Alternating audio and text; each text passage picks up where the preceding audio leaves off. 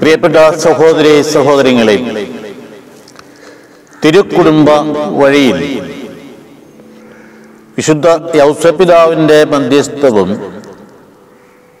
ദൈവമാതാവിന്റെ വഴി നടത്തിപ്പും നമ്മുടെ വിചിന്തനത്തിന് കൂടെ ഉണ്ടാവട്ടെ എന്ന് നമുക്ക് പ്രാർത്ഥിക്കാം.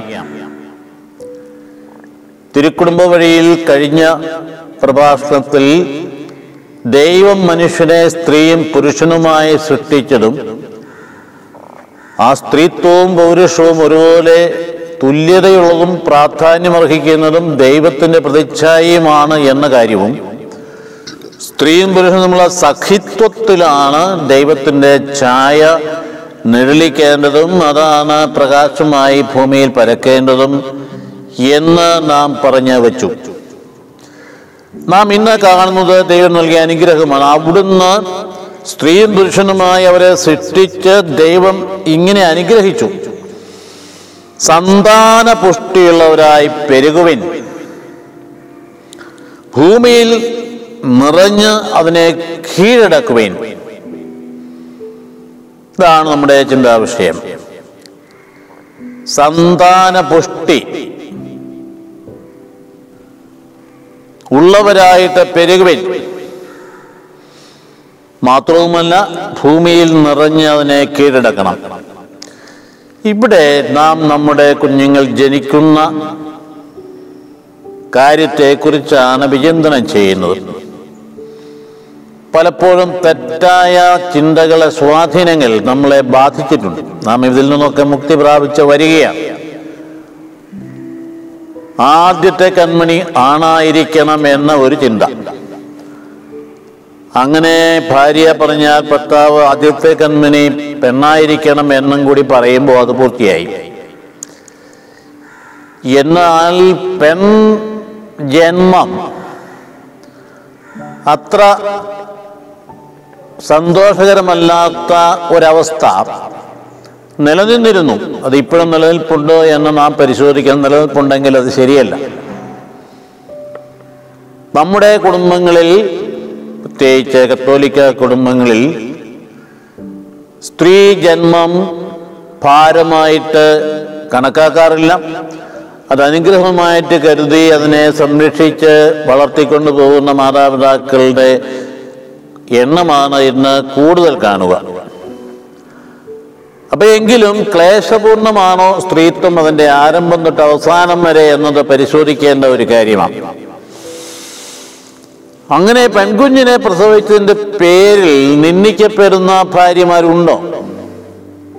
അവിടെ ഇവിടെയൊക്കെ ഉണ്ട്. ഇല്ല എന്ന് പറയുന്നില്ല. പെൺകുട്ടിയെ പ്രസവിച്ചതിന്റെ പേരിൽ ഭർത്താവ് തള്ളിക്കളയും.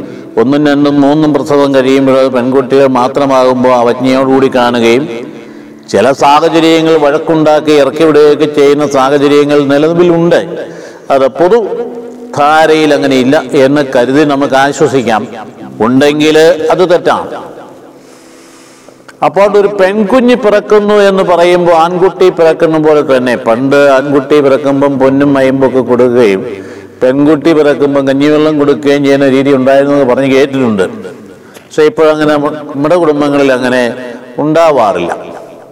പൊന്നുപോലെ തന്നെ പെൺകുഞ്ഞിനെ കരുതുന്ന അപ്പന്റെയും അമ്മയുടെയും കുടുംബങ്ങളാണ് നമുക്ക് കൂടുതലും. എങ്കിൽ ഇവിടെ പ്രശ്നങ്ങളും ക്ലേശങ്ങളും ഭാരവും കൂടി വരുന്നു ഒരു പെൺകുട്ടി ജനിക്കുമ്പോൾ എന്നൊരു സത്യം നാം അംഗീകരിക്കേണ്ടതാണ്.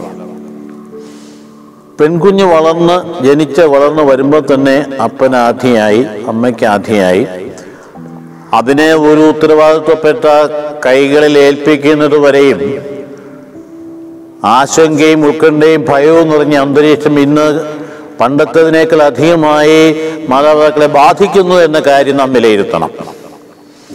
കൊച്ചു കൗമാരപ്രായത്തിലേക്ക് കടക്കുമ്പോഴേക്കും എന്തെല്ലാം പ്രശ്നങ്ങളെ ചെന്ന് ചാടുന്നത്. മാത്രമല്ല സമൂഹത്തിൽ സ്ത്രീ ശരീരത്തെ പരസ്യത്തിനായിട്ട് സ്വർണ കച്ചവടക്കാരും മറ്റ് വ്യാപാരികളും വസ്ത്ര വ്യാപാരികളും ഇവരാണല്ലോ കൂടുതലുമായിട്ട് സ്ത്രീത്വത്തെ എടുത്ത് പരസ്യത്തിനായിട്ട് ഉപയോഗിക്കും. അങ്ങനെ അത് മാത്രമല്ല ചിലപ്പം കള്ളിനും കഞ്ചാവിനും പോലും സ്ത്രീത്വത്തെ ഉപയോഗിക്കുന്ന രീതിയിലേക്കൊക്കെ സമൂഹം അതപ്പതിച്ചു പോകുന്നു കാണുന്നത് ദുഃഖകരമായ കാര്യമാണ്. പക്ഷെ അതുകൊണ്ടൊക്കെ അവിടെ വന്നു ഭവിക്കുന്ന ഒരു ദോഷം ഇതൊരു വിൽപ്പന ചരക്കായി സ്ത്രീത്വത്തെ കാണുന്ന വളരെ അധപ്പതിച്ച ഒരു ചിന്താഗതി സൊസൈറ്റിയെ സ്വാധീനിക്കുന്നു എന്നുള്ളതാണ്. അതുകൊണ്ട് കൗമാരപ്രായത്തിലേക്ക് എത്തുമ്പോഴേക്കും എന്തുമാത്രം കഴുകന്മാരാണ് ഈ സ്ത്രീത്വം എന്ന് പറയുന്ന ദൈവത്തിന്റെ ദാനത്തെ അത് വളരെ മോശമായ രീതിയിൽ വിനിയോഗിക്കപ്പെട്ട് പണമുണ്ടാക്കാൻ വേണ്ടിയിട്ട് പിറകെ നടക്കുന്നത് എന്നത് ഇന്ന് വളരെ വ്യക്തമായ ഒരു യാഥാർത്ഥ്യമാണ്. സ്ത്രീകൾ തന്നെ ഏജന്റായിട്ട് പ്രവർത്തിക്കുന്ന ധാരാളം ഘടകങ്ങൾ ഇന്ന് സൊസൈറ്റിയിലുണ്ട് ഒരു പെൺകുട്ടി വീട്ടിൽ നിന്ന് ഇറക്കി പോയാൽ ഇന്ന് തന്നെ വിടാനും ഭയമാണ്. നമ്മുടെ സമൂഹത്തെ പ്രത്യേകിച്ച് എങ്ങനെ ഇപ്രകാരം വന്നു? പണ്ടത്രയും ഇല്ലായിരുന്നു. യൂറോപ്യൻ രാജ്യങ്ങളിലൊന്നും ഇത്രയും ഇതുപോലെ ഒരു ഭയം പെൺകുട്ടിയെക്കുറിച്ച് ആർക്കുമില്ല. ഉദാഹരണം പറഞ്ഞാൽ റോമാ നഗരത്തിൽ ഒരു പെൺകുട്ടിക്ക് രാത്രി വിളക്കുവോളം തനിച്ച് നടക്കാം. അവിടെ ആരും പേടിക്കേണ്ട കാര്യമില്ല. ഇവിടുത്തെ സാമൂഹിക ഘടനയിൽ വ്യത്യാസമുള്ളത് കൊണ്ടാവാം. പന്ത്രണ്ട് വയസ്സ് കഴിഞ്ഞാൽ ഗേൾഫ്രണ്ടിന് ബോയ് ഫ്രണ്ടായി ബോയ് ഫ്രണ്ടിന് ഗേൾഫ്രണ്ടായി. അപ്പം അതുകൊണ്ട് സ്ത്രീകൾക്ക് സുരക്ഷിതത്വം അവിടെ തന്നെയുണ്ട് അപ്പോൾ അതുകൊണ്ട് അങ്ങനെ ഒരു സൊസൈറ്റിയുടെ പ്രത്യേക സാഹചര്യത്തിൽ ഇന്ന് ഇവിടെ കാണുന്നത് പോലെയുള്ള ഒരു വല്ലാത്ത മ്ലക്ഷകരമായിട്ടുള്ള അധപ്പതിച്ച ഒരു രീതി രണ്ട് വയസ്സുള്ള കുട്ടിയെ പെൺകുട്ടിയെ പോലും പീഡിപ്പിച്ചിട്ട് കൊന്നുകളയുന്ന ഒരു സാഹചര്യം. ഇത് വാർത്തയാകുന്നുണ്ടല്ലോ. ഇപ്പൊ അതുകൊണ്ട് ഇല്ല എന്ന് പറയാൻ നമുക്ക് പറ്റില്ല. ധാരാളമായിട്ട് ഉണ്ടാകുന്നുമുണ്ട് അത് കൂടുതലും സംഭവിക്കുന്നത് എന്തുകൊണ്ടാണ്? കൂടുതലും സംഭവിക്കുന്നത് ഇന്ന് ഇറങ്ങുന്ന വഴിതെറ്റിയ ധാർമ്മികതയില്ലാത്ത ബ്ലൂ ഫിലിമുകളുടെ സ്വാധീനമാണ്. പണം ഉണ്ടാക്കാൻ വേണ്ടി ഏത് മാർഗവും സ്വീകരിക്കുന്ന തട്ടിപ്പിന്റെ രീതി ഇന്ന് പ്രാബല്യത്തിലുണ്ട്. അതിന് ഏറ്റവും വലിയ ഒരു മാർഗം മനുഷ്യന്റെ ഏറ്റവും വലിയ അന്തർദാഹമായ ലൈംഗികതയെ ദുരുപയോഗിക്കുക എന്നുള്ളതാണ്. ദ ലൈഫ് ഫോഴ്സ് ആണ് ലൈംഗിക ശക്തി എന്ന് പറയുന്നത് മനുഷ്യന്റെ. അപ്പൊ അതോട് ബന്ധപ്പെട്ട കാര്യങ്ങൾക്ക് മനുഷ്യനെപ്പോൾ ഉദ്വേഗമുണ്ട് വലിയ ആകാംക്ഷയുണ്ട് അറിയാനുള്ള താല്പര്യമുണ്ട്. അത് മുതലെടുത്തുകൊണ്ട് ലൈംഗിക പ്രവൃത്തി ദൈവം നിശ്ചയിച്ച വൈവാഹിക കർമ്മത്തിന്റെ പരിശുദ്ധമായ പ്രവൃത്തിയെ മ്ലച്ഛമായ രീതിയിൽ അവതരിപ്പിച്ച് അങ്ങനെ ദൃശ്യവൽക്കരിച്ച് പണമുണ്ടാക്കുന്ന രീതിയിലേക്ക് ബിസിനസ് അധപ്പതിച്ചു പോയതാണ് നമ്മുടെ ഏറ്റവും വലിയ ദൗർഭാഗ്യം. ആ വിധത്തിൽ പണം സമ്പാദിക്കുന്ന വെബ്സൈറ്റുകളും ഇപ്പൊ ഇന്നത്തെ കാലഘട്ടത്തിൽ അത് കൂടുതലും. ഇന്ന് എല്ലാ മൊബൈൽ ഫോണിലും സുലഭമാണ് എന്നത് വളരെ അപകടം പിടിച്ച ഒരു സംഗതിയാണ്. ഇത് കൂടുതൽ സ്വാധീനിക്കുന്നത് സ്ത്രീത്വത്തെയാണ്. രണ്ട് കാര്യങ്ങളിലും ആധ്യാത്മികതയിലും ഒപ്പം തന്നെ ലൈംഗിക അരാജകത്വത്തിലും ഒരുപോലെ സ്വാധീനിക്കപ്പെടുന്ന സ്ത്രീത്വമാണ്. ഒരു കാലത്ത് പ്രാർത്ഥനയുടെ പര്യായമായി ദൈവോന്മുഖതയിൽ നമ്മുടെ സ്ത്രീജനം വളർന്നു വന്നു. അതിന്റെ ഫലമായിട്ടാണ് ധാരാളം ദൈവവിളികൾ സന്യാസ സന്യാസിനി ജീവിതങ്ങൾ ഉണ്ടായത് തന്നെയും. ആത്മീയത ഉൾക്കൊള്ളാനും അത് സ്വീകരിക്കാനും ഏറ്റവും നല്ല പ്രതലം സ്ത്രീത്വമാണ്. ദൈവനെ ക്രമീകരിക്കുന്നത് അങ്ങനെ തന്നെയാണ് ദൈവത്തിന്റെ ഗുണവിശേഷങ്ങളാണല്ലോ സ്ഥായിനമായ വികാരങ്ങൾ എന്ന് പറയും. കരുണയും സ്നേഹവും ആർദ്രതയും ഒക്കെ.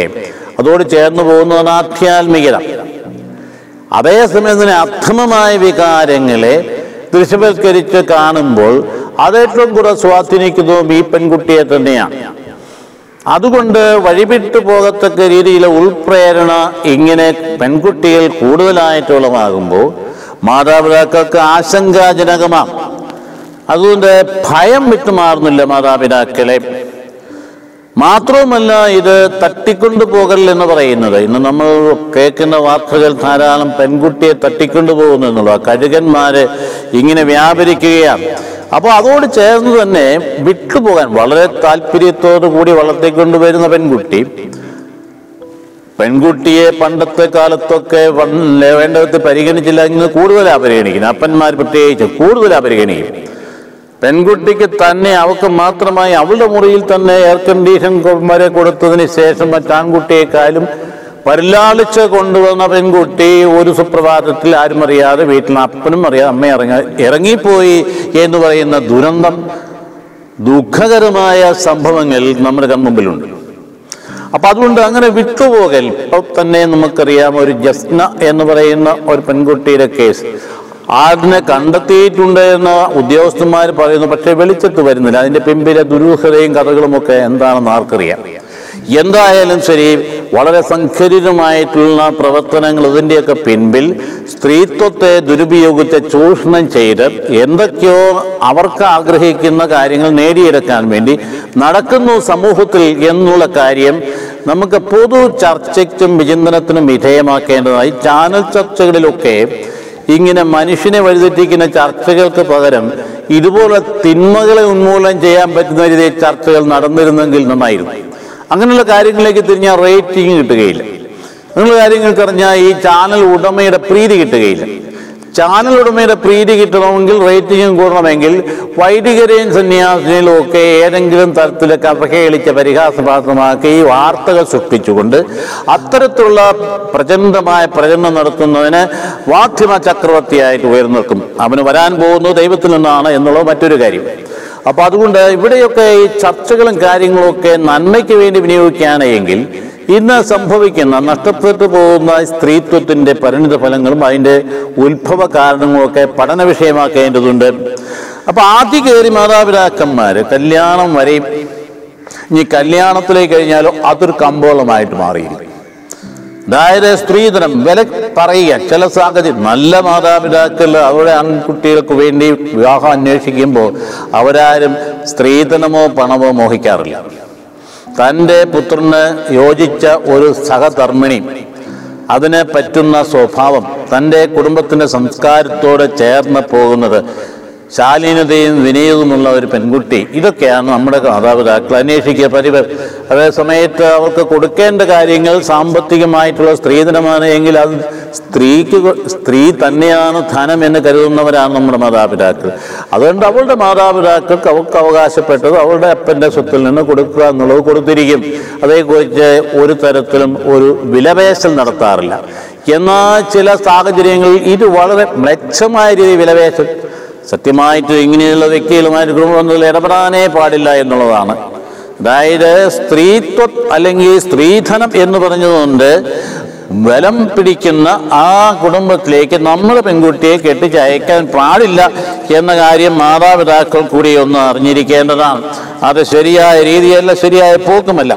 അതുകൊണ്ട് സ്ത്രീ തന്നെയാണ് ധനം എന്നുള്ള കാര്യം നാം പ്രത്യേകം മനസ്സിലാക്കിയിരിക്കുക. അപ്പം കല്യാണ കമ്പോളം എന്ന് വേണമെങ്കിൽ പറയാം. പണ്ട് കാളച്ചുണ്ടയെ വെച്ച് കാള വിൽക്കാൻ പോകുന്നത് പോലെ വില പറയുന്ന രീതി. അതൊരിക്കലും ഇക്കാര്യത്തിൽ ദൈവം സൃഷ്ടിച്ച സ്ത്രീയും പുരുഷനും ഒരേ മൂല്യമുള്ള വ്യക്തികളാകിയാൽ അവരെ തമ്മിൽ യോജിപ്പിച്ച് ദൈവം തന്നെ കുടുംബം രൂപീകരിക്കുമ്പോൾ ദൈവികമായ മൂല്യങ്ങളാണ് അവിടെ വളരെ ഗൗരവമായിട്ട് പരിഗണിക്കേണ്ടത്. ദൈവികമായ മൂല്യങ്ങൾ. അടുത്ത സന്തതികൾ ജന്മം കൊടുക്കാൻ ദൈവം നിശ്ചയിക്കുന്ന പദ്ധതിയാണ് വിവാഹം എന്ന് പറയുന്നത്. അതുകൊണ്ട് ഇങ്ങനെ സ്ത്രീധനം അത് വലിയ കാര്യമായിട്ട് കരുതിയിട്ട് അത് കിട്ടുന്നതിന്റെ ഇരട്ട് തന്നെ കല്യാണത്തിന് അത് അടിച്ച് പൊളിച്ച് തകർത്ത് ഇല്ലാണ്ടാക്കിയതിന് ശേഷം വീണ്ടും കൊണ്ടുപോവാ കൊണ്ടുപോവാ എന്ന് പറഞ്ഞുകൊണ്ട് സ്ത്രീയെ ഇട്ട് പീഡിപ്പിക്കുകയും മർദ്ദിക്കുകയും ചെയ്യുന്ന സാഹചര്യങ്ങൾ നമ്മുടെ കുടുംബങ്ങളിൽ ഉണ്ടെങ്കിൽ അത് തിരുത്തേണ്ടതാണ്. ഉണ്ടാകാൻ ഇടയുണ്ട് ചില സാഹചര്യങ്ങളെങ്കിലും നല്ല കുടുംബങ്ങളിലൊന്നും ഉണ്ടാവില്ല.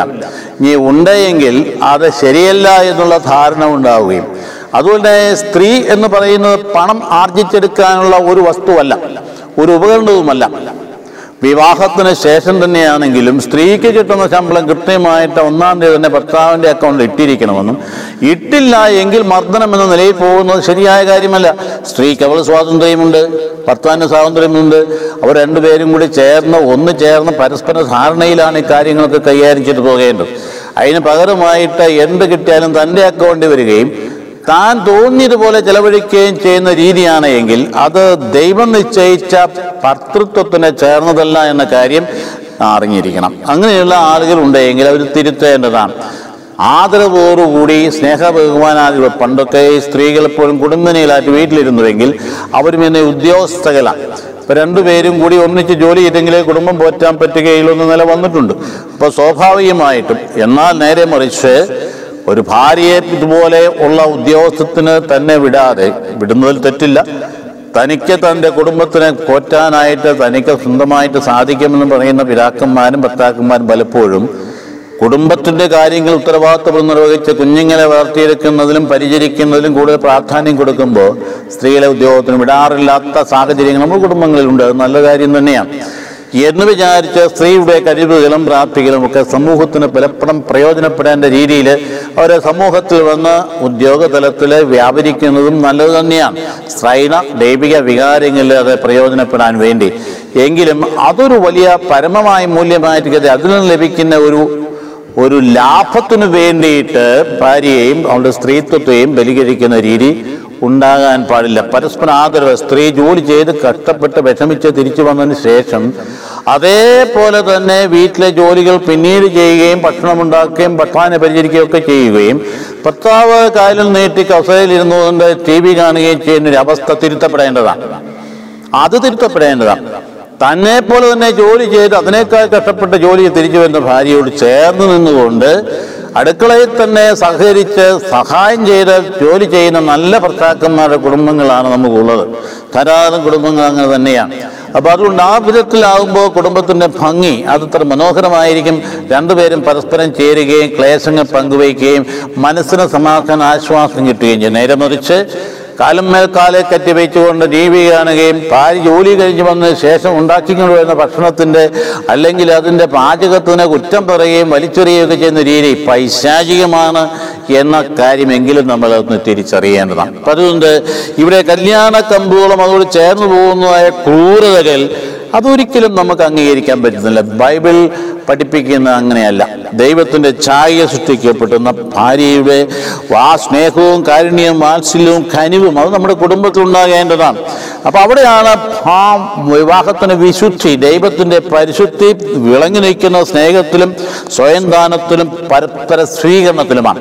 അങ്ങനെയുള്ള കുടുംബത്തിന്റെ അവസ്ഥയാണ് നമ്മൾ കൂടുതൽ സജ്ജമാക്കി മെച്ചപ്പെടുത്തി സഭയെടുക്കേണ്ടത് സ്ത്രീ ഒരനുഗ്രഹമാണ് നമ്മുടെ നന്മയാണ് അത് ജീവനാണ്. ദൈവത്തിന്റെ ജീവൻ തുടർന്നു കൊണ്ടുപോകുന്ന സ്ത്രീയിലൂടെയാണ്. അതുകൊണ്ടാണ് പറഞ്ഞിരിക്കുന്നത് തിരുവചനം നിന്റെ ഭാര്യ നിന്റെ ഭവനത്തിൽ ഫലസമൃദ്ധമായ മുന്തിരി പള്ളി പോലെ ആയിരിക്കും. നിന്റെ മക്കൾ മേശയ്ക്ക് ചുറ്റും സൈത്ത് മുളകൾ പോലെയുമാവും. ഇത് പറയുമ്പോഴും ഈ വന്ധ്യത്വം എന്ന് പറയുന്നതിന്റെ വേദന അനുഭവിച്ച ധാരാളം സ്ത്രീകളുടെ പാരമ്പര്യത്തിൽ നിന്നുകൊണ്ടാണ് പറയുന്നത്. സാറാ തൊട്ട് ഇങ്ങോട്ട്. സാറായും ഹന്നായും എലീഷുവായും ഒക്കെ അനുഭവിച്ച വലിയ വന്ധ്യത്വം അതിന്റെ വേദനയും. അത് വലിയ ഭയങ്കരമായിരുന്നു ആ കാലഘട്ടങ്ങളിൽ. അതുകൊണ്ട് അത് ശാപമായിട്ട് കരുതിയിരുന്നു മക്കളില്ലാത്ത അവസ്ഥ. അവർ കണ്ണീർ പ്രാർത്ഥിച്ചു അവർക്ക് പ്രാർത്ഥന ദൈവങ്ങളെ അനുഗ്രഹിച്ചു. എന്ന് വിചാരിച്ച് മക്കൾ ജനിക്കാത്ത അവസ്ഥയിൽ സ്ത്രീ പ്രസവിച്ചാൽ മാത്രമേ അമ്മയാകൂ എന്നില്ല. ഇനി പ്രസവിച്ച സ്ത്രീ അമ്മയാകണമെങ്കിൽ അത് ദൈവവചനത്തോടു കൂടി ഉൾക്കൊള്ളുന്നതായിരിക്കും. ദൈവവചനം ശ്രവിക്കുകയും അതനുസരിച്ച് പ്രവർത്തിക്കുകയും ചെയ്യുന്നവരാണ് എന്റെ അമ്മയും സഹോദരങ്ങളെന്ന് കർത്താവ് പറഞ്ഞതിൽ ഒരുപാട് അർത്ഥമുണ്ട്. അപ്പോൾ ഒരു കുട്ടിയെ പ്രസവിച്ചത് കൊണ്ട് മാത്രം ഒരാൾ അമ്മയാവില്ല തള്ളയാകും.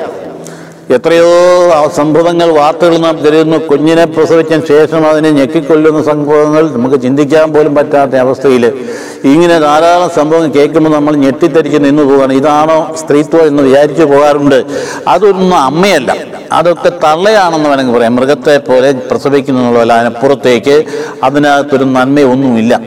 അതേ സമയത്ത് മാതൃത്വം എന്ന് പറയുന്നത് ദൈവവചനം ശ്രമിക്കുകയും അതനുസരിച്ച് ജീവിക്കുകയും ചെയ്യുന്നവരാണ് എന്റെ അമ്മയും സഹോദരങ്ങളെന്ന് പറയുമ്പോൾ പ്രസവിക്കാത്ത സ്ത്രീയും ദൈവം തരുന്നില്ല ഒരു കുട്ടിയെ എന്ന് വിചാരിച്ച് വിലപിക്കേണ്ട കാര്യമില്ല. അവൾക്ക് ദൈവവചനത്തിലേക്ക് തിരിഞ്ഞ് ആധ്യാത്മികതയുടെ മറ്റനേകൂടെ മാതൃത്വം ഏറ്റെടുക്കാൻ കഴിയും. അങ്ങനെ ധാരാളം സ്ത്രീകൾ നമുക്ക് സഭയിലുണ്ട്.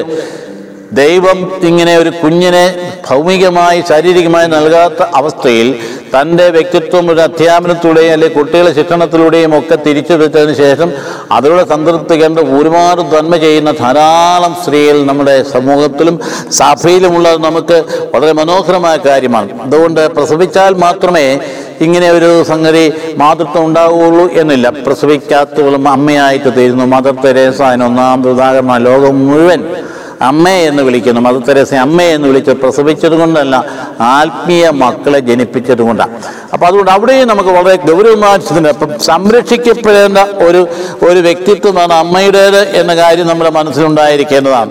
അപ്പോൾ ദൈവത്തിന്റെ ഛായയിൽ നാം സൃഷ്ടിക്കപ്പെട്ടിരിക്കുന്നു എന്ന കാര്യം വളരെ കൃത്യമായിട്ട് സ്ത്രീയും പുരുഷനുമാണ് സൃഷ്ടിക്കപ്പെട്ടിരിക്കുന്നത്. അതുകൊണ്ട് സ്നേഹത്തിന്റെയും കാരുണ്യത്തിന്റെയും വിളനിലമായിട്ട് മാറേണ്ടതാണ് കുടുംബം. ആ വിധത്തിൽ കുടുംബം മുമ്പോട്ട് പോകുമ്പോഴാണ് യഥാർത്ഥത്തിൽ ദൈവം അവിടെ ജനിക്കുകയും ദൈവം പ്രകാശമാനമായി തീരുകയും ചെയ്യുന്നത്. അപ്പോൾ ഇവിടെ ഈ സമൂഹത്തിൽ ഇന്ന് ഈ സ്ത്രീത്വത്തിന്റെ ആ വില ബ്ലൂ ഫിലിമുകളിലൂടെ പലപ്പോഴും ആളുകൾ ചിന്തിക്കും ദൈവവിളി കന്യകാത്വത്തിലേക്കുള്ള വിളി കുറഞ്ഞു വരുന്നത്. അത് ഇങ്ങനെ കുറേ ആളുകൾ ഇറങ്ങി പുറപ്പെട്ട് ഇങ്ങനെ ദൈവവിളി ഇല്ലാത്തവർ ഈ വിളി സ്വീകരിച്ചതിന് ശേഷം അവിടുന്ന് അസംതൃപ്തരായിട്ട് ഇറങ്ങി പുറപ്പെട്ടതിന് അതേ തുടർന്ന് ഈ സന്യാസിത്വം മുഴുവൻ വളരെ മോശമാക്കി ചിത്രീകരിച്ച് സമൂഹ മധ്യത്തിൽ കരുതേച്ച് കാണിച്ചതിന് ഫലമാണെന്ന് വിചാരിക്കുന്നതെങ്കിൽ അത് ശരിയല്ല അത് തെറ്റാണ് ആ ദൈവവിളി അകത്ത് നിന്ന് വരുന്നതാണ്. അകമേ നിന്ന് പുറപ്പെടുന്നതാണ് ദൈവം ഉള്ളിൽ നിന്ന് വിളിക്കുന്ന. അതിനെ പ്രോത്സാഹിപ്പിക്കാൻ മാതാപിതാക്കൾക്ക് കടമയാണ്. അതിനെ ഒരിക്കലും നിരുത്സാഹപ്പെടുത്താൻ പാടില്ല. കാരണം ദൈവം വിളിക്കുന്നത് തന്റെ ശുശ്രൂഷയ്ക്കായിട്ടാണ് അപ്പോൾ സഭയിലുള്ള സംവിധാനങ്ങളിലേക്ക് എത്രമാത്രം ഏതെല്ലാം തരത്തിൽ പ്രകോപനമുണ്ടായാലും വിളി ഒരിക്കലും കുറയാൻ പോകുന്നില്ല. പക്ഷേ കുട്ടികളുടെ എണ്ണം കുറയുന്നു എന്നുള്ളതാണുള്ള ഗൗരവമായ ഒരു കാര്യം. എണ്ണം കുറയുന്നത് മാത്രമല്ല അതോടെ ചേർന്ന് പോകുന്നതായ ഈ ശരീരത്തെ സ്ത്രീ ശരീരത്തെ അധപ്പതിച്ച രീതി കൈകാര്യം ചെയ്യുന്ന ചിത്രങ്ങളും അങ്ങനെ പോകുന്ന മാധ്യമങ്ങളും ഒക്കെയാണ് ഏറ്റവും വലിയ കുഴപ്പമായിട്ട് നമ്മൾ കാണാനായിട്ട് കഴിയുക. അതുകൊണ്ട് ഈ കുടുംബ ജീവിതത്തിലേക്ക് പ്രവേശിക്കുമ്പോൾ സ്ത്രീത്വത്തെ ആദരിക്കുന്ന രീതി അവിടെ പണ്ടൊക്കെ ഉണ്ടായിരുന്നല്ലോ ആധിപത്യ പ്രവണത പുരുഷന്റെ. അതിന്റെ ഫലമായിട്ട് മർദ്ദനങ്ങളും പീഡനങ്ങളും ഒക്കെ ഇതൊക്കെ ഇന്ന് കുറഞ്ഞു കുറഞ്ഞു വരിക കാരണം ഇന്ന് മർദ്ദിക്കുകയും പീഡിപ്പിക്കുകയൊക്കെ ചെയ്ത് കഴിഞ്ഞാൽ അതിന്റെതായ തിക്തഫലങ്ങൾ വീണ്ടും ഭർത്താവിന് അനുഭവിക്കേണ്ടി വരും കുടുംബത്തിന് അനുഭവിക്കേണ്ടി വരും. എങ്കിൽ പോലും പീഡിപ്പിക്കപ്പെടുന്ന ആളുകൾ ധാരാളം ഉണ്ട് എന്ന് നമുക്കറിയാവുന്നതാണ്. അപ്പം അവിടെയൊക്കെ മാറ്റങ്ങൾ വന്ന് ഭവിക്കേണ്ടതാണ്. ദൈവം നൽകിയ ആ ഒരു വലിയ നന്മ സ്ത്രീത്വം ദൈവത്തിന്റെ സൃഷ്ടികർമ്മം തുടർന്നു പോകാൻ വേണ്ടിയിട്ടുള്ള ആ സൃഷ്ടികർമ്മത്തിന് ദൈവം നൽകിയ ദാമ്പത്യ പ്രക്രിയ അത് അതിൽ തന്നെ പരിശുദ്ധമാണ്. അത് അതിന് പുറത്തേക്ക് വലിച്ചഴിച്ച് കൊണ്ടുവന്ന് മ്ലേച്ഛമായി കൈകാര്യം ചെയ്യുന്നത് അപകടകരമായ കാര്യമാണെന്ന് കുട്ടികളെയും പഠിപ്പിക്കാൻ നമുക്ക് കഴിയേണ്ടതാണ്. പ്രാബല്യത്തിൽ പോകുമ്പോഴാണ് ഒരുപാട് കാര്യങ്ങൾ നമുക്ക് മനസ്സിലാക്കാൻ സാധിക്കുന്നത്. ഈ ബന്ധത്തിന്റെ ഭംഗി എത്രമാത്രം ഇന്ന് നിലനിൽക്കുന്നു എന്ന കാര്യം. മാതാപിതാക്കൾ ആദ്യയോടും വ്യാധിയോടും കൂടി മക്കളെ ഒരു കയ്യിൽ ഏൽപ്പിക്കുന്നവരെയും അത്യധികമായി ഉത്കണ്ഠയോടെ കഴിയുന്ന സാഹചര്യങ്ങളിൽ വരുന്നതായ ഇന്നത്തെ പിൻവാതിലിലൂടെ നടക്കുന്ന പിന്നാമ്പുറത്ത് നടക്കുന്ന കാര്യങ്ങളെക്കുറിച്ചും കഥകളെക്കുറിച്ചും മാതാപിതാക്കൾ വിജ്ഞരായിരിക്കണം. അതുകൊണ്ട് ആ വിധത്തിലുള്ള ചിന്തകളൊന്നും സ്വാധീനിക്കാൻ പാടില്ല. അപ്പം അതുകൊണ്ട് നമുക്ക് ഇന്ന് ചിന്തിക്കേണ്ട പ്രധാനപ്പെട്ട കാര്യം ദൈവം നൽകിയ ഈ സഖിത്വത്തിൽ നിന്ന് നമ്മൾ കഴിഞ്ഞ പ്രാവശ്യം സംസാരിച്ച മുഴുവൻ ഭാര്യാഭർത്തൃ ബന്ധത്തിന്റെ സഖിത്വമാണ്. ആ സഖിത്വത്തിൽ നിന്ന് ജന്മമെടുക്കുന്ന കുഞ്ഞുങ്ങൾ ദൈവത്തിന്റെതാക്കി വളർത്തിയെടുക്കാൻ നമുക്ക് കടമയാണ് ദൈവത്തിന്റെതാക്കി വളർത്തിയെടുക്കുക എന്നുള്ളതാണ്. നമുക്ക് ഇഷ്ടം പോലെ വളർത്തിയെടുക്കുക എന്നുള്ളതല്ല. അവിടെയാണ് നമ്മൾക്ക് തലമുറയെ വിഭാവനം ചെയ്യുമ്പോൾ നമ്മുടെ ഭാവനയ്ക്കനുസരിച്ചുള്ള ഒരു ജീവിതം ക്രമീകരിക്കാനുള്ള സമ്മർദ്ദമല്ല അവരുടെ മേൽ നൽകേണ്ടത്. നേരെ മറിച്ച് ദൈവം ഈ മക്കളിൽ എന്ത് ആഗ്രഹിക്കുന്നുവോ അത് കണ്ടെത്തി അത് തിരിച്ചറിഞ്ഞ് അത് ഗുരുക്കന്മാരോടും ചോദിച്ച് മനസ്സിലാക്കി അവർ ദൈവം വിളിക്കുന്ന വഴിയുടെ നടത്താനുള്ള സന്നദ്ധത അത് പ്രകടമാക്കുവാൻ നാം തയ്യാറാണ്. അപ്പോഴാണ് അവരൊരു പക്ഷേ അവരുടെ വിളി സന്യാസത്തിലേക്കും ആണ് എന്ന് തിരിച്ചറിഞ്ഞാൽ അത് ജനുവിനാണ് എന്നറിഞ്ഞാൽ അത് ആ വഴിക്ക് തന്നെ തിരിച്ചു വരാൻ നമുക്ക് കഴിയണം. അപ്പോൾ അത് ദൈവത്തിന്റെ നന്മ പ്രകാശപൂരിതമാവും. ഒറ്റപ്പെട്ട സംഭവങ്ങളുടെ ഇന്നത്തെ മാധ്യമങ്ങൾ ഉപയോഗിച്ചുകൊണ്ട് സഭയെ കരുതേക്കാൻ ഇറങ്ങിപ്പുറപ്പെടുന്ന വ്യക്തിയിൽ സന്യാസത്തിൽ നിന്നും വഴിതെറ്റിപ്പോയി ജീവിക്കാൻ പറ്റാതെ പുറത്തു വന്നിട്ട് തങ്ങളെ തന്നെ നീതീകരിക്കാൻ വേണ്ടി സന്യാസാശ്രമങ്ങളിലെല്ലാം ഇങ്ങനെയാണ് അങ്ങനെയാണെന്നൊക്കെ പറഞ്ഞ് പ്രചരിപ്പിക്കുന്ന ആ പ്രചരണങ്ങൾക്ക് അടിമയാകാൻ പാടുള്ളതല്ല. നമ്മൾ തന്നെ ഇപ്പോൾ തന്നെ കാണുന്നുണ്ടല്ലോ പല കാര്യങ്ങളും. ഈ ആൾക്കൂട്ടത്തിന്റെ ചിന്താഗതിയല്ല സത്യം എന്ന് പറയുന്നു സത്യം എന്ന് പറഞ്ഞാൽ എവിടെ കിടക്കുന്നു? പ്രത്യേകിച്ച് ഇപ്പോൾ അഭയ കേസിന്റെ സത്യങ്ങൾ കുറേശ്ശെ പുറത്തു വരാൻ തുടങ്ങുമ്പോൾ എവിടെ പോയി ഈ മാധ്യമങ്ങൾ? ഇതേക്കുറിച്ച് ഒന്നും പ്രതികരിക്കുന്നില്ല ഒന്നും ചർച്ചയുമില്ലല്ലോ എവിടെ പോയി? എന്തെല്ലാം തരത്തിലുള്ള ഏതെല്ലാം തരത്തിലാണ് ഈ ആൾക്കൂട്ടത്തെ മുഴുവൻ സ്വാധീനിച്ച് വൈദിക സന്യാസ ജീവിതത്തെ മുഴുവൻ തകർക്കാൻ വേണ്ടിയിട്ടുള്ള ഒരു ഉപകരണമായി ഈ ഒരു കേസിനെ ഉപയോഗിച്ച ആളുകൾ ഇന്നിപ്പോൾ നിരന്തരമായി വന്നുകൊണ്ടിരിക്കുന്ന അല്ലെങ്കിൽ പബ്ലിക്കായിട്ട് വന്നുകൊണ്ടിരിക്കുന്ന യഥാർത്ഥ സത്യങ്ങളെക്കുറിച്ചുള്ള വിശകലനങ്ങളെക്കുറിച്ച് ഒരക്ഷരം എന്താണ് പ്രതികരിക്കാനോ ഈ മാറ്റങ്ങൾ ഇപ്പോൾ തയ്യാറാകുന്നില്ല. പണ്ട് ബെനഡിക്റ്റത്തിന്റെ കേസിൽ ഇതുപോലെ തന്നെയായിരുന്നു. അദ്ദേഹത്തിന്റെ അടുത്ത് വന്ന് മാപ്പ് പറഞ്ഞ് ആ സത്യത്തിന് സാക്ഷികളായിരിക്കുന്ന ആർച്ച് ബിഷപ്പ് തന്നെയാണ് ജീവിച്ചിരിപ്പുണ്ട്. എന്നിട്ടും അങ്ങനെയൊന്നും നടന്നിട്ടില്ല എന്ന് പറയാനായിട്ട് ഒരു മടിയുമില്ലാത്ത മാധ്യമ ചക്രവർത്തി. സ്വന്തം ഇഷ്ടം പോലെ തന്നെ കാര്യങ്ങൾ വളച്ചൊടിച്ച് സ്വന്തം അതിന്റെ കീഴിലിരുന്ന് ആ പറയുന്നതൊക്കെ ശരിയാണെന്ന് ധരിച്ച് ചിന്തിക്കുകയും ചെയ്യുന്ന വളരെ വളരെ താഴ്ന്ന നിലവാരത്തിലേക്കുള്ള പോക്ക് നമ്മുടെ ജീവിതത്തെ മുമ്പോട്ടല്ല പുറകോട്ടടിക്കുകയുള്ളൂ. അതുകൊണ്ട് നമ്മെ സംബന്ധിച്ചിടത്തോളം ഇങ്ങനെയുള്ള സാഹചര്യങ്ങളിൽ ആൾക്കൂട്ടത്തിന്റെ ചിന്താഗതികളെല്ലാം ആൾക്കൂട്ടത്തെ സ്വാധീനിക്കാൻ മാധ്യമങ്ങൾ കഴിയും. സത്യത്തിന്റെ ചിന്താഗതി വസ്തുനിഷ്ഠമായിട്ട് പഠിച്ച് മനസ്സിലാക്കി കൊണ്ടുപോകുന്നതിലാണ് നമ്മുടെ വിജയം അടങ്ങിയിരിക്കുക. അപ്പോൾ അതുകൊണ്ട് നമ്മുടെ ചിന്തകൾ നമ്മൾ സമന്വയിപ്പിക്കുകയാണ്. ഇന്നത്തെ പ്രധാനപ്പെട്ട ചിന്ത എന്താണ്? ദൈവം പറഞ്ഞു സന്താന പുഷ്ടി ഉള്ളവരായി വർദ്ധിക്കുവേൻ അത് ഈ ഭൂമിയിൽ പെരുകി നിറഞ്ഞതിനെ കീഴടക്കുവേൻ. ഇവിടെയും നമുക്ക് ഉത്തരവാദിത്വം നമ്മെ സംബന്ധിച്ചിടത്തോളം മൃഗങ്ങളുടെ പ്രജനനം പോലെ അല്ലല്ലോ മനുഷ്യരുടെ മൃഗങ്ങളുടെ അവിടെ പ്രവണതയിൽ നിന്ന് ഇൻസ്റ്റിങ്ങിൽ നിന്ന് വരുന്ന പ്രജനന പ്രക്രിയ. എന്നാൽ മനുഷ്യന്റെ വിവേക ബുദ്ധിയോടുകൂടി വിചാരത്തോടു കൂടി പ്ലാൻ ചെയ്ത് നിർവഹിക്കപ്പെടേണ്ട കാര്യമാണ് പ്രജനനം എന്ന് പറയുന്നത്. അതതിന്റെ ഉത്തരവാദിത്വ ബോധത്തോടുകൂടി തന്റെ വരുമാനം അനുസരിച്ചുള്ള കുഞ്ഞുങ്ങൾ വേണം ജന്മം കൊടുക്കാനുള്ള കാര്യത്തിൽ ആർക്കും പക്ഷമൊന്നുമില്ല. എന്നാൽ അതേ സമയത്ത് എല്ലാം വെട്ടിച്ചുരുക്കിയിട്ട് ഒറ്റയാൾ മാത്രം ഒരു കുട്ടി മാത്രം ഉണ്ടായ എന്റെ ജീവിതം സുഭകമായി എന്ന് ചിന്തിച്ചിരുന്ന കാലഘട്ടമ്പേ പോയി. അതിന്റെ അപകടങ്ങളൊക്കെ മനസ്സിലാക്കി. ഇത്ര മാത്രം ഉത്കണ്ഠ നിറഞ്ഞ സാഹചര്യം മറ്റൊരിടത്തും ഉണ്ടായിട്ടില്ല. അതുകൊണ്ട് തന്നെ കുട്ടികൾ അവരെ അപ്പന്റെ അമ്മയുടെ മേധാവിത്വം പുലർത്തുകയും അവർ കാണുന്ന താല്പര്യങ്ങൾ അവർ നിർവഹിക്കപ്പെട്ടു കൊടുത്തില്ലെങ്കിൽ ആത്മഹത്യയുടെ ഭീഷണി മുഴക്കുകയും ചെയ്യുന്ന സാഹചര്യങ്ങൾ ഇന്ന് നമ്മെ കണ്ണ് തുറന്ന് വാസ്തവത്തിൽ കാര്യങ്ങൾ കാണാൻ പ്രാപ്തരാക്കേണ്ടത്. കഴിഞ്ഞ ആഴ്ചയിലും പതിനൊന്ന് വയസ്സുള്ള ഒരു കുട്ടി എന്താ നിഹാര കാര്യത്തിന് വേണ്ടിയിട്ട് ആത്മഹത്യ ചെയ്ത വാർത്ത എത്രയോ കുട്ടിയിലാണ് ഇപ്രാവശ്യം അവർക്ക് ഇഷ്ടകരമായി ചെറിയ കാര്യങ്ങൾ സാധിച്ചു കൊടുത്തില്ല എങ്കിൽ ഉടൻ തന്നെ ആത്മഹത്യ. അത് അപകടകരമായ നിലയാണ്. അതിന്റെ പ്രധാനപ്പെട്ട കാരണം എന്താണ്? ഒരു കുട്ടി മതി എന്നുള്ളതിന്മേൽ നിയന്ത്രിച്ച് നിർത്തിയതിന്റെ ഫലം. അല്ലെങ്കിൽ സന്താന നിയന്ത്രണം വഴിതെറ്റിപ്പോയതിന് സന്താനം നിയന്ത്രിക്കരുതെന്ന് സഭ ഒരിക്കലും പറഞ്ഞിട്ടില്ല. സന്താനങ്ങളെ നിയന്ത്രിക്കുന്നതിൽ നല്ലതാണെന്ന് തന്നെയാണ് പറഞ്ഞിരിക്കുന്നത് പക്ഷെ നിയന്ത്രിക്കേണ്ട വിധം എങ്ങനെയാണ് അത് വളരെ കൃത്യമായിട്ട് പറഞ്ഞ് പഠിപ്പിക്കണം. മദർ തെരേസായും പറഞ്ഞ് പഠിപ്പിച്ചിട്ടുണ്ട് അതിന് പകരമായിട്ട് ഈ സന്താന നിയന്ത്രണം ആളുകൾ എണ്ണം കുറയ്ക്കുന്നതിലാണ് അടങ്ങിയിരിക്കുന്നത് കണ്ടുകൊണ്ട് കുടുംബത്തിൽ അംഗമില്ലാതെ വന്ന സാഹചര്യങ്ങളുടെ നിഷേധാത്മകമായിട്ടുള്ള വലിയ ദുരന്തങ്ങളും ഫലങ്ങളും ഇന്ന് കുടുംബങ്ങൾ അനുഭവിച്ചുകൊണ്ടിരിക്കും. ഇന്ന് മാതാപിതാക്കൾ അനുഭവിച്ചുകൊണ്ട് ഇത്രയധികമായി വേദനയും പെൻഷനും കുടുംബത്തിന്റെ ഉള്ളിൽ തന്നെ വലിയ സംഘർഷവും നിലനിൽക്കുന്നത് ഒറ്റക്കുട്ടി മാത്രമുള്ള. അതുകൊണ്ട് ഒറ്റക്കുട്ടികളടുത്തെല്ലാം സംഘർഷമുണ്ട് എന്നും വരുന്നില്ല. അതൊക്കെ ദൈവത്തിന്റെ ഹിതമാണ്. ഒരു കുട്ടിയെ ദൈവം തന്നുള്ളൂ എങ്കിൽ അത് ദൈവഹിതമാണെന്ന് വിചാരിച്ചുകൊണ്ട് അതിനെ ദൈവത്തിന് സമർപ്പിച്ച് വളർത്തിയെടുക്കുമ്പോൾ അവിടെ അപകടമുണ്ടാവില്ല. നേരെ മറിച്ച് നമ്മൾ സ്വാർത്ഥതയുടെ പരിണതഫലമായിട്ട് നമുക്കത് മതി എന്ന് പറഞ്ഞുകൊണ്ട് നിയന്ത്രിക്കുകയും അതിന്റെ ഫലമായിട്ട് ഈ കുട്ടിനെ പ്രസവിക്കേണ്ട സ്ത്രീയുടെ സ്ത്രീത്വം സാക്ഷാത്കരിക്കാതെ രോഗിണിയായി തീരുകയും ചെയ്യുന്ന സാഹചര്യത്തെ അതെങ്ങനെ നാം നേരിടണം എന്ന് നാം ഉള്ളിൽ നിന്ന് പ്രകാശം സ്വീകരിച്ചുകൊണ്ട് ചിന്തിച്ച് തീരുമാനിക്കേണ്ട ഒരു കാര്യം. അപ്പോൾ അതുകൊണ്ട് നമ്മുടെ ചിന്തകൾ വീണ്ടും നമ്മൾ ഒന്നിച്ച് കൊണ്ടുവരികയാണ്. അതായത് ദൈവം തന്ന അല്ലെ ദൈവം തരുന്ന സന്തതികൾ അത് ദൈവത്തിനായിട്ട് വളർത്തിയെടുക്കാനായിട്ട് ദൈവം നമുക്ക് നൽകിയിരിക്കുമ്പോൾ അത് സ്ത്രീയും പുരുഷനും ആണായനും പെണ്ണായാലും നമുക്ക് ഒരുപോലെയാണ്. ആൺകുട്ടിയെ പരിധി വിട്ട് പ്രോത്സാഹിപ്പിച്ച്. പണ്ട് പറഞ്ഞതുപോലെ ആൺകുട്ടി ജനിക്കുമ്പോൾ അതിന്റെ സ്വർണനാവിൽ സ്വർണം കൊടുക്കുകയും അല്ലെങ്കിൽ അങ്ങനെ കൊടുക്കുകയും പെൺകുട്ടി കഞ്ഞിവെള്ളം കൊടുക്കുകയും. അവസ്ഥ നമ്മുടെ കുടുംബങ്ങളിലില്ല. എങ്കിൽ പോലും അങ്ങനെയുള്ള ഒരു മേധാവിത്വ ചിന്ത ഒരിക്കലും ഉണ്ടാകാൻ പാടില്ല. ആൺകുട്ടിയെയും പെൺകുട്ടിയെയും ഒരുപോലെ ദൈവത്തിന്റെ ദാനമായിട്ട് കരുതി വളർത്തിയെടുക്കുകയും. എന്നാൽ അതേസമയം ഇന്നത്തെ സാഹചര്യത്തിൽ കൂടുതൽ അപകടങ്ങൾക്ക് വിധേയമാകുന്നത് പെൺകുട്ടിയാണ് എന്ന് പറയുമ്പോൾ ആൺകുട്ടികൾ വിധേയമാകുന്നില്ല എന്നതിന് അർത്ഥമില്ല. അവർ അതിനേക്കാൾ ഗൗരവമായി തെറ്റുകളിൽ ചാടുന്നുണ്ട്. ബ്ലൂ ഫിലിമിന് അഡിക്റ്റഡ് ആയി പോകുന്ന ചെറുപ്പക്കാരൻ ഒരു പ്ലസ് ടു കഴിഞ്ഞ് അല്ലെങ്കിൽ ആ പ്രായം വരുമ്പോൾ അവന്റെ ജീവിതം മുഴുവൻ തകർക്കുന്ന അവസ്ഥയിലേക്ക് സർവ ഏകാഗ്രതയും പോയി പഠനവും പോയി നശിച്ചു പോകുന്ന സാഹചര്യം ഉണ്ടാകുന്നുണ്ടോ എന്ന് പരിശോധിക്കേണ്ടതാണ്. അത് ആൺകുട്ടികൾക്ക് വരുന്ന ഏറ്റവും വലിയ വിനയം കാരണം അവർക്ക് സ്വാതന്ത്ര്യം കൂടുതലുണ്ട്. അവർക്ക് മൊബൈൽ ഫോണിൽ നിന്നും അവിടെ നിന്നും ഇവിടെ നിന്നും ഒക്കെ ബ്ലൂ ഫിലിമുകളൊക്കെ കണ്ടെത്തി. പെൺകുട്ടികൾക്കുമുണ്ട്. ഇതെല്ലാം കണ്ടെത്തിക്കൊണ്ട് അതൊക്കെ അതിന് വിധേയമായിക്കൊണ്ട് രാപകൽ ഇതിന് മുൻപിൽ ഇരിക്കുന്ന ഒരു കുട്ടി. പിന്നെ പഠിക്കുകയില്ല. പിന്നെ അടുത്ത ഘട്ടത്തിലേക്ക് പോകുന്ന ഡ്രഗ്സിലേക്കാണ് കാരണം ഇത് ഒരിക്കലും മനുഷ്യ തൃപ്തി നൽകുന്നതല്ല. മനുഷ്യന്റെ ജീവിതത്തിലുള്ള ലൈംഗിക വികാരം പരിശുദ്ധമാണ്. അത് പരിശുദ്ധമായ രീതിയിൽ നിർവഹിക്കപ്പെടുന്നത് വിവാഹത്തിലാണ്.